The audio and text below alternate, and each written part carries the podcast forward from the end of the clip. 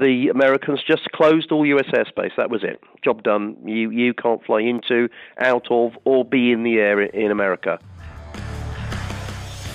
You're listening to the Rotary Wing Show, a show for helicopter aircrew by helicopter aircrew. Each episode, we travel the world to hear from the people that fly and support helicopters to learn a little bit more about their stories and pick up some tips along the way. If you want to catch up on past shows or see photos from the interviews, head over to rotarywingshow.com.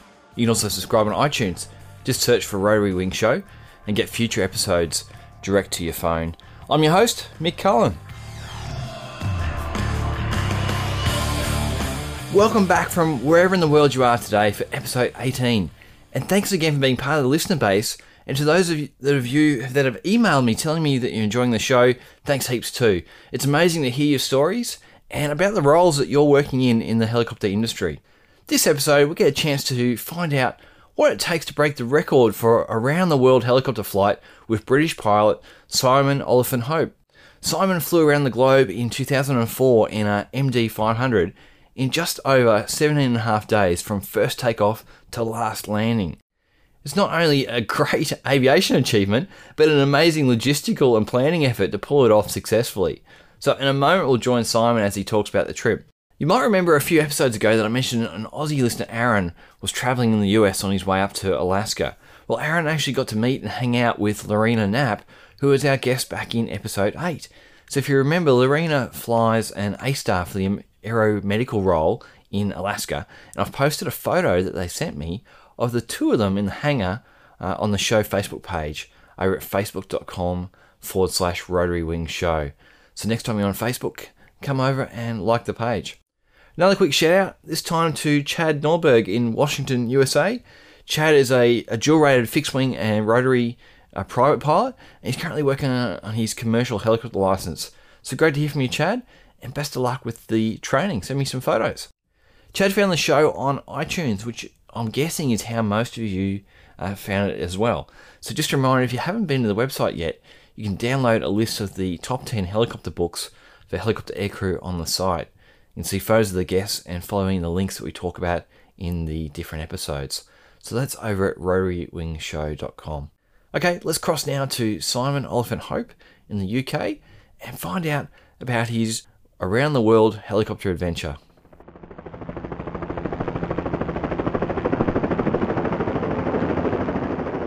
Look, Simon, thank you for joining us on the Rotary Wing show today.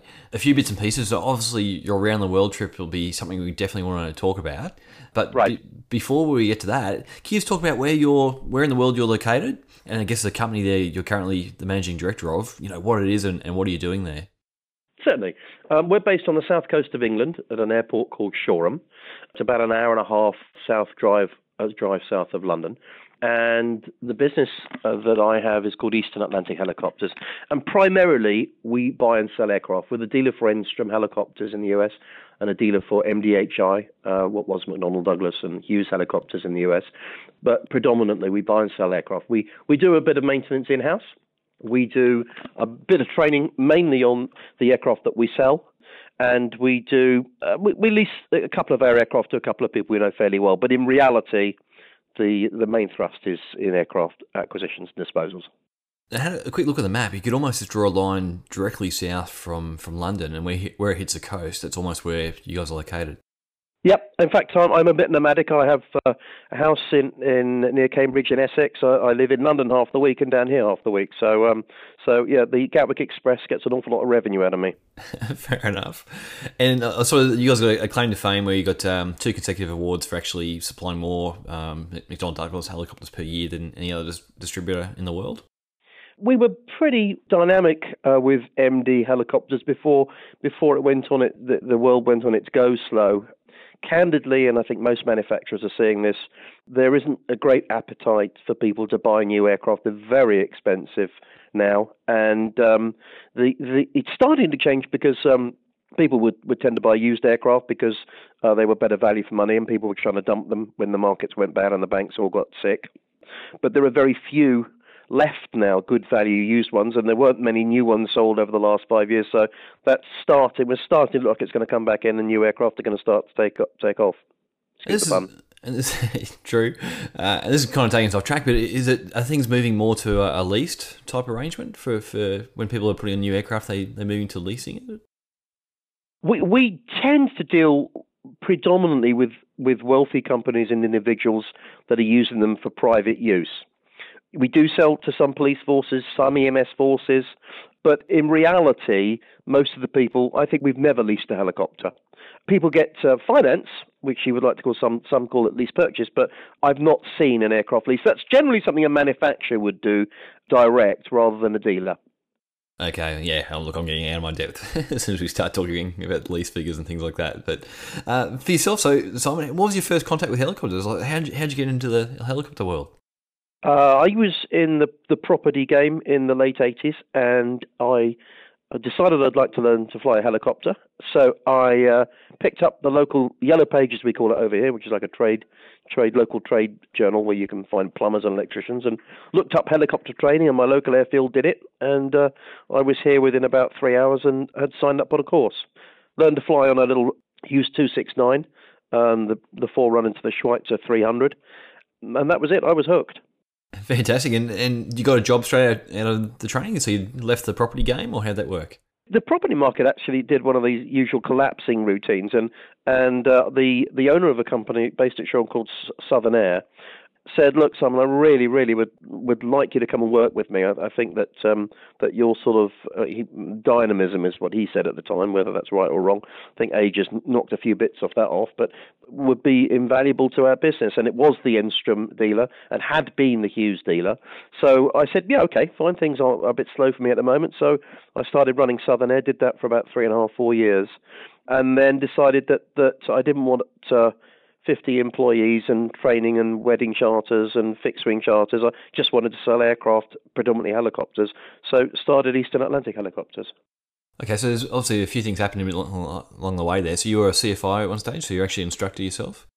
I got, I have a UK PPLH, and I did not have, whilst I, I got lots and lots of experience, I think I've got about mm, just under 9,000 hours now, uh, I didn't have the time to, to go and get a, a UK commercial license, or what would now be called an EASA, your commercial license. So I got a US PPL, a US CPL, then I got a US CFI, and then a US CPLIR. So uh, but I have let the instructors lapse. I don't have the patience. Uh, I, my two sons are both helicopter pilots now. My youngest is is 20. He's got his PPL, and my eldest is 21, and he's flying for British International Helicopters. He's doing Squirrels, B2 and B3 Squirrels, actually mainly out of Battersea in London, doing tours and stuff like that. So I realised very quickly after they asked if I could teach them to fly that I just wanted to kill them. So I thought probably best to have the students live. That's why I let it lapse. I think most parents... normally, actually, the reason for the CFI, even though I'm I'm a little bit impatient and I'm not really a, the, the right person to instruct, the predominant reason for getting a CFI rating was so that when I was demonstrating or selling an aircraft, I could legally sit in the co-pilot seat and allow the prospective purchaser to fly P1. That was the real reason for doing the CFI. Sure, and, and I, just uh, appreciate parents actually teaching their kids to, to drive cars, and then to, to step that up and teaching your kids to, to, fly a helicopter. But I imagine then in the sales side of things, then uh, that's when you got into the ferry flights when you were flying aircraft between America and England.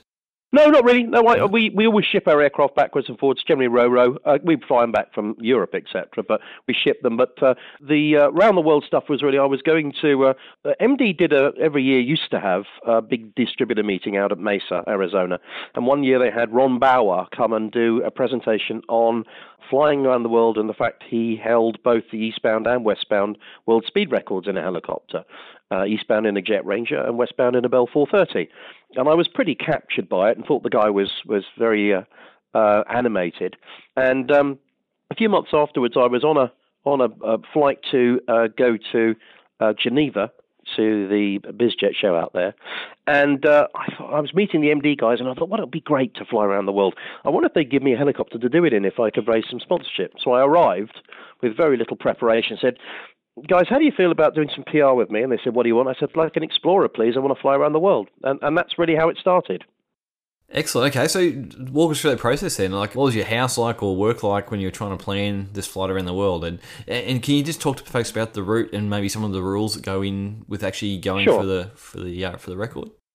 Well, I, I couldn't have done it without a, uh, my uh, who is now still with me 12 years on. My sales director and chief pilot is a guy called Jamie Chalkley, and I uh, I actually employed him to to because he used to do operations at the place Southern Air um, to uh, how would I say plan this with me. In fact, he did 90% of all the planning, and uh, was exceptional. I, I, I say it was it, the planning was fundamental to being being successful. So the the biggest issue is where you get fuel, and the rules are as such. You have to. You can't go up into the Arctic. You can't just go up around the North Pole and back down again, so fly around the world. You have to do a minimum uh, of the length of Tropic of Cancer or Capricorn, i.e., twenty thousand odd nautical miles. The trouble is that at the place where we can go round and actually leap from island or landmass to landmass, i.e., for example, going from Canada to Greenland, that's 453 nautical miles.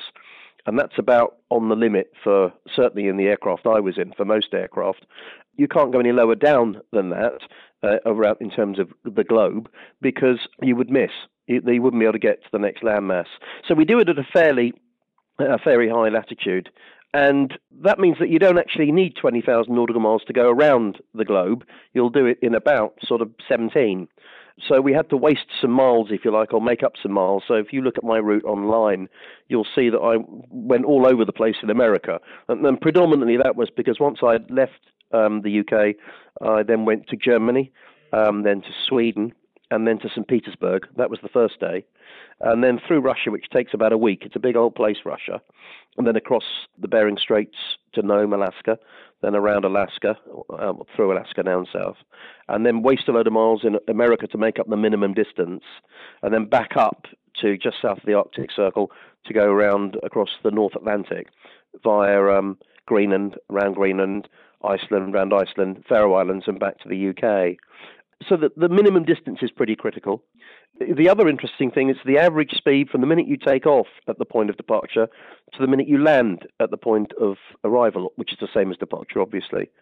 So that means that um, all the time you're asleep or going to the toilet or eating a bun or okay, refueling, you. all of that counts. So it is it is not just the time you're in the air; it's the total time and therefore the total speed. Ah, gotcha. Okay, and definitely, I'll, include the, the map in the in the show notes for this episode too. And when you first look at it, it's like you know what is what on earth is going on there in the US with the the, the trackers? As you said, it goes all over the shop to make up the miles. But I guess uh, Well, it's the easiest place to. It's the easiest place. You know, the the you can the the, the airfields are open night and day. Um, it's cheapest too in many ways. There are no landing fees out there at all. The weather's pretty good if you choose the right place to go. It, during the we were doing lots of night flying and quite a bit of IFR flying, and we pick the lower areas, the flatlands as well, Iowa, Ohio, that sort of thing. But uh, in general, it's it's a very f- aviation friendly environment. it would have been good PR too, I guess, for for MD helicopters actually doing the the state visits there.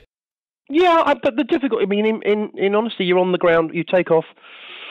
I normally take off about six in the morning from wherever I was. Um, that's I normally get up about four thirty. Try and get some coffee in you. The, the the hotel was normally shut when I got up. Then I get a some sort of taxi to the aircraft. The aircraft would have been refueled the night before. Get up pre-flight, talk to base, get airborne about six, and then I would normally fly for about four hours. My endurance was five hours to empty tanks, so I'd fly for about four hours, land. When I landed, I had to refuel the aircraft. With a bit of luck, get a sandwich and a bottle of water. Get my forms signed. You have to have uh, authoritative people sign all the forms everywhere you stop to make sure they know you've been there. And then get airborne, and we would try and do that in under 20 minutes. Our best was was nine minutes in America, and our average was about 14 minutes. And and that's that's chucking some fuel in, running around. You know, you're you're doing some some pretty heavy work um, when you're on the ground. And Jamie would plan everyone to be there, sat the person to sign the refuel, a sandwich, a bottle of water. So I've flown for four hours and I've been on the ground for 20 minutes. Hopefully, had a pee, um, and uh, then you get airborne again, and I fly for another four hours. And then we repeat the same process all over again when I landed and aim for a 14 or 16 minute turnaround. And then get airborne again and fly for another four hours and land at night. So I've done 12 hours flying. I've probably been away from from a, a base for about 14 hours, including time on the ground and odds and sods. Um, now I've got to refuel the aircraft, pre-flight it ready for the next day, and get to a hotel. Um, and I would normally achieve that by about 10 o'clock at night. I try and uh, they'd normally leave out some food because most places were pretty inhospitable grab a bit of sleep after I'd spoken the base, and then do it again. And that went on for 17 days, so I was pretty wrecked at the end of it, and I had a very sore bottom. Yeah, that's that's a killer schedule. that's a, that's crazy. And uh, okay, so that changed my perspective because I thought you might have actually done some PR stuff along the way, but no, that was just full on. So, other than the officials meeting you at the airfields, was it solo, or did you have your own crew sort of meet you from point to point as far as some kind of ground crew, or for the majority it was of it? solo. Uh, the only time someone was in the cockpit was uh, going through Russia, which is not a place you want to visit. East of east of uh, Novosibirsk, sort of getting on towards Siberia and east of Siberia, is not a very hospitable place at all. Um, it was better the second time round in 2004 than 2001. They sort of opened up a little bit of aviation, but you know they were. I was flying at between um, 11 and 13 and a half thousand feet on average because they wouldn't let us fly any lower than that. Uh, there's no real general aviation over there, so I was uh, flight plan like everything else out there. Um, it was it was uh, it was not the easiest place to fly, quite honestly. But I would I used to ha- I had to have a Russian translator uh, pick up in Sweden to fly into Russian airspace. He would then communicate um, and do all the air traffic uh, discussions um, on my behalf. And then I would I left him. He left me at Nome, Alaska, when I came out the other end, because you have to have a representative um, of the uh, Russian, well, Aeroflot actually, uh, on board. And no one else was in the aircraft other than that. I of course had to. I did about 200 hours in the 17 days.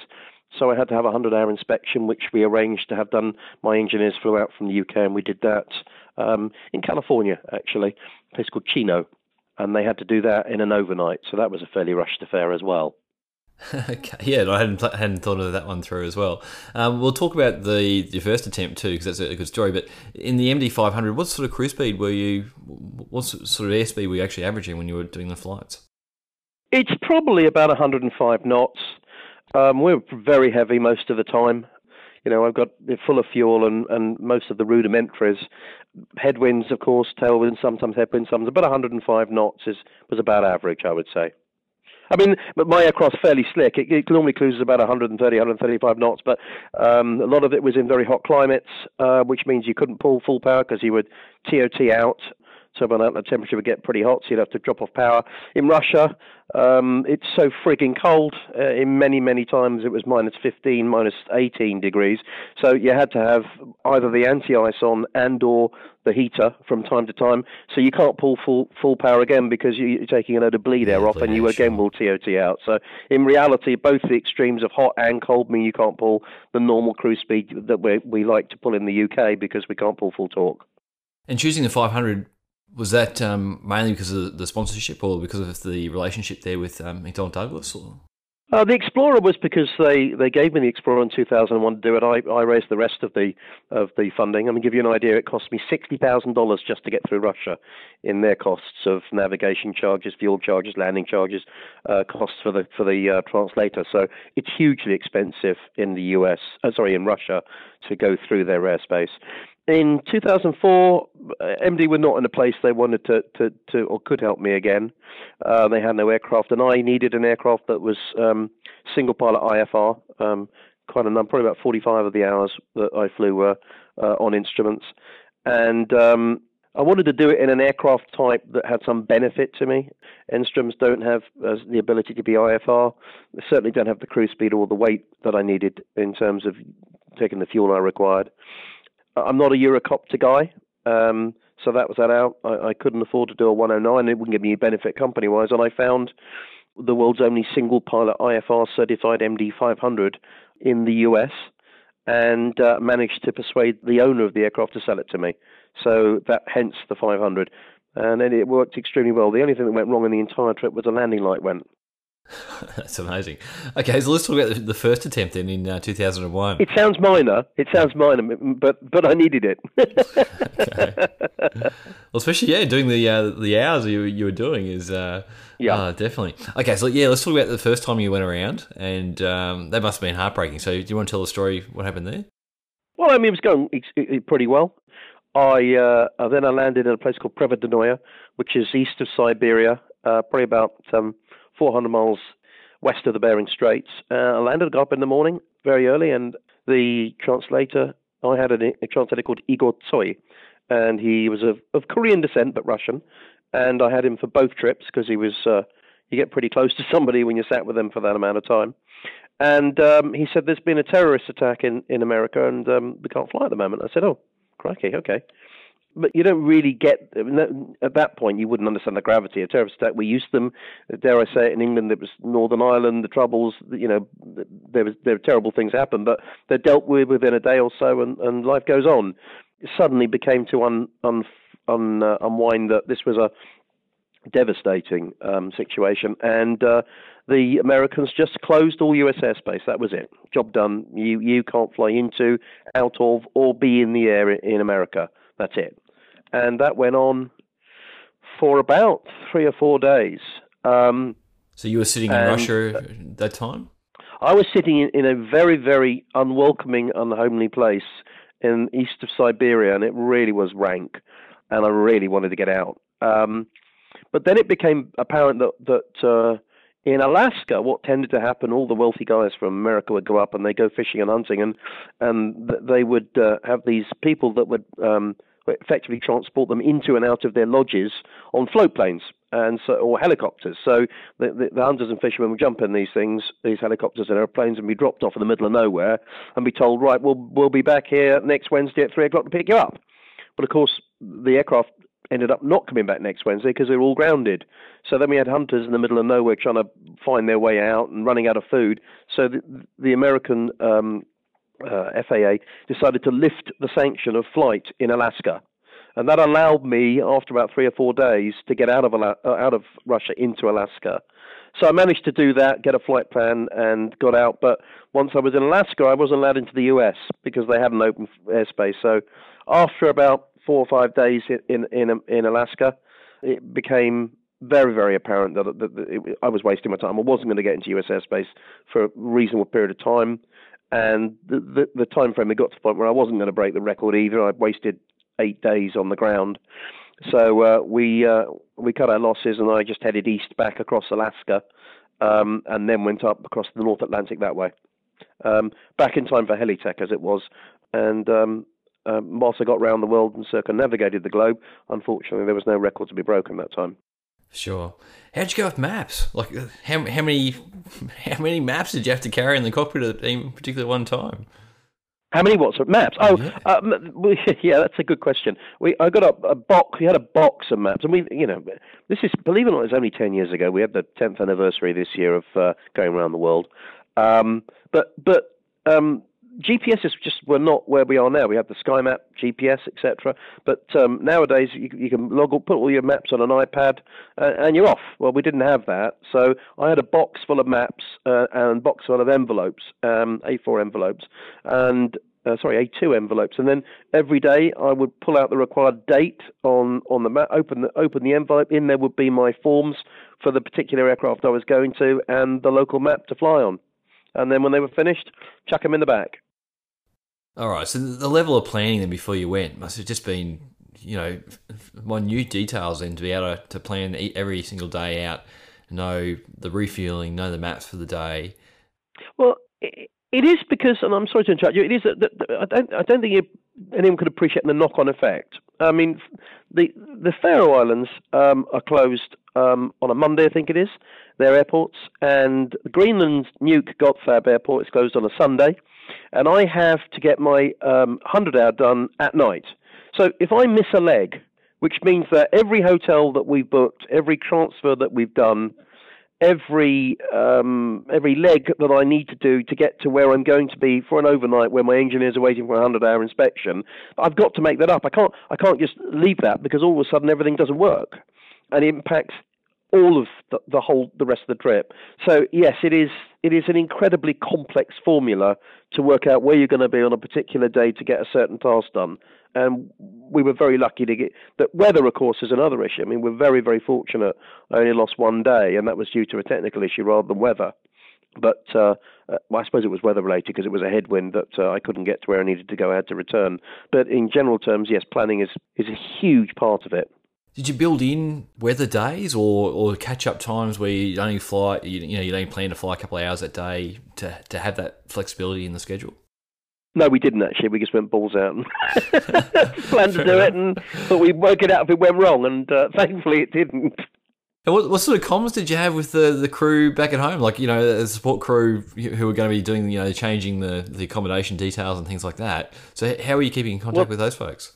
The support crew was one. His name was Jamie, and he lived in the in my hangar facility um, at Shoreham Airport. He basically moved in for the uh, for the t- for the 17 days, and uh, I had a sat phone um, which I could use from the aircraft. Um, first time around, I only had a text ability, like an email from the aircraft, and then on the ground, I could use a, a handheld sat phone. Well, not a handheld, a um, a sat phone that was linked to the aircraft. But second time around, I actually had in the aircraft a, a mobile sat phone which I could use for my headset. So there was communication the whole time.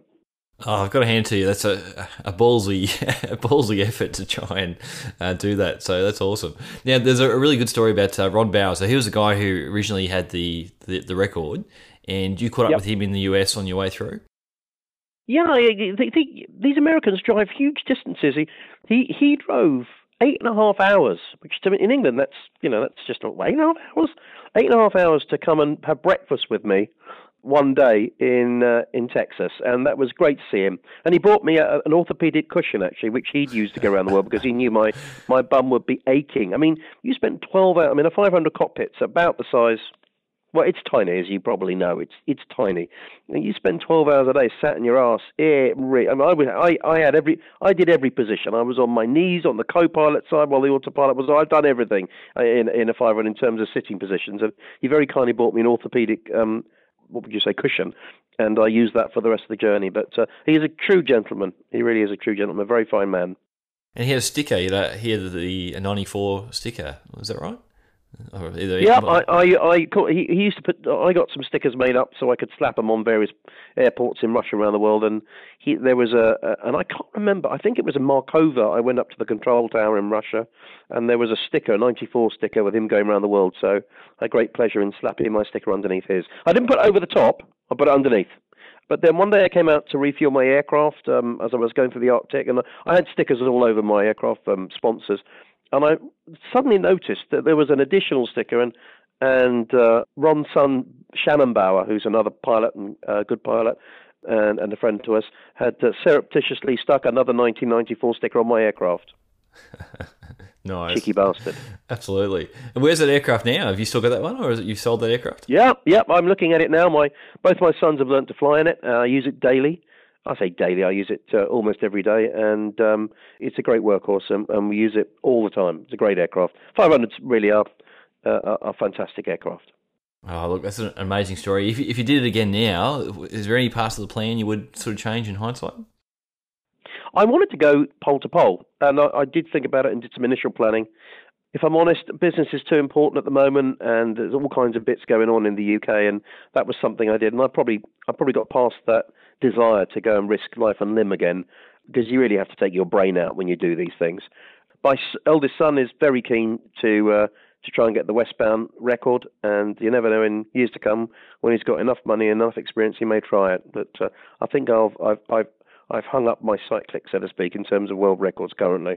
Yeah, it's definitely it's a huge huge project. Yeah, I can't you know hats off. It's, it's an amazing story to be able to tell that you've done it. Going westbound, is there a, a is there different aspects that you need to sort of take into account? Mainly headwind. I mean, you know, generally the winds are eastbound. Um, I, I don't really think specifically that there are, other than of course it makes range an issue going over the North Atlantic. But uh, maybe we'll find some more room for some more fuel if it ever happens because um, avionics can get lighter and lighter now with the generation of iPads and flat screens. So maybe we'll have some more useful load next time. But um, you never know; he might make himself a fortune and go in some wonderful other grandiose aircraft we haven't even heard of. Maybe there's a Sikorsky X2. That'd be nice. It'd be different. I, I remember I've heard Dick Smith uh, talk. He's an Australian uh, guy who, who, did around Yep. the world early on, and, Yep. and I think he actually had to land on a ship at some stage. He, that was his fuel stop. He He'd did. organised a, a ship. He he he. Uh, in fact, did did he do that? Certainly, Ross Perot Junior did. I met Ross Perot Junior. Um, and he got a business in London, and he had the world uh, speed record going around in a long ranger. But uh, he, he had to land on a ship. Uh, but uh, he had the, the the the good fortune to be the son of a billionaire, uh, which I'm not. Um, but um, th- that really was at the time when Russia was closed. There was no ability to go through Russia. You know, going eastbound now was a bit awkward. You know, with all the uh, stands, Kazakhstan, Uzbekistan being a bit dodgy. Most of Africa, they want to chop your head off. Um, the Sudan, Somalia, Eritrea, uh, and then of course you've got Iraq, Egypt, Syria.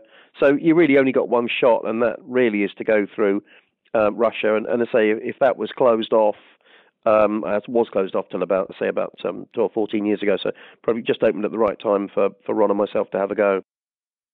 Right, and so look, I know you've got other calls there waiting, so I'll keep it pretty quick. But uh, I wanted to ask about the uh, the James Bond film. So you did um, some film flying there, and you were the, the Pierce Brosnan. Double. Yeah, we do a bit of that. It's a bit of fun, really. We don't. It's not not for any revenue basis, but uh, Jamie enjoys it. I enjoy it, and you get to meet some very interesting people. Jamie's done a few of the films. He's recently done Red Two, flying old Gusto 109 around London. We've done, you know, a couple of James Bond films, Agent Cody Banks, and uh, we're doing some more projects at the moment. So just a bit of fun, really. I mean, it's quite serious flying, and it's different flying, but uh, it it changes your aspect and just makes things a little more interesting. Definitely, yeah. And uh, as, as we talked about Dennis Kenyon before, and his stories about doing Black Hawk Down uh, in his interview were pretty interesting too. So he had a ball doing that. Uh, yeah, he's a, he's a he's a good guy and uh, great respect for Dennis. Just to close up, then, can you, any top tips for, for young sort of pilots who are going through now and, and trying to get their first couple of jobs under their belt and, and build up their careers? You know, all the stuff you've gone through and you've seen. Have you got any advice for folks who are just starting out in, in a career in, in helicopters? Oh, that's a hard one. Um, I, I guess uh, that most of the people I think that have been successful started by literally washing the aircraft and then helping out on operations. And you know, it's it's unusual, and you're very lucky if you if you just get in, get a license, and then go out there and get a job because what everyone wants is experience, and you can't get experience without getting a job. So it is a catch twenty two. Um, but um, if you can find some use in an aviation country where you're adding some benefit, maybe taking an hour here and an hour there to reposition an aircraft or to do maintenance flights. That's probably the way that most people could actually create a career. It's not easy, but uh, unless you're the son of someone who's who's actually in the business, and my son's just very lucky. I'll have to tell them that. They'll have to listen to this. Yeah, definitely, and uh, maybe I can get them on one day. They, they can tell their side of things and uh, and talk about and, talk about dad. Uh, Only if you like expletives. All right, so do you want to just give your uh, your company website as a plug there, so folks can come and find out a little bit more about um, what you're doing on the, on the business side, and also well, a few, a few Eastern Atlantic there. Helicopters. Eastern Atlantic Helicopters is, is the name of the company. New website going up shortly. If you want to buy an aircraft, please, we'd love to be able to help you. Brilliant. All right, thank you so much for your time, Simon. That's uh, you know, it's a fantastic story, and uh, again, congratulations uh, on on that, and uh, and well done. Lovely. Thanks a lot. Nice doing it, mate. Cheers.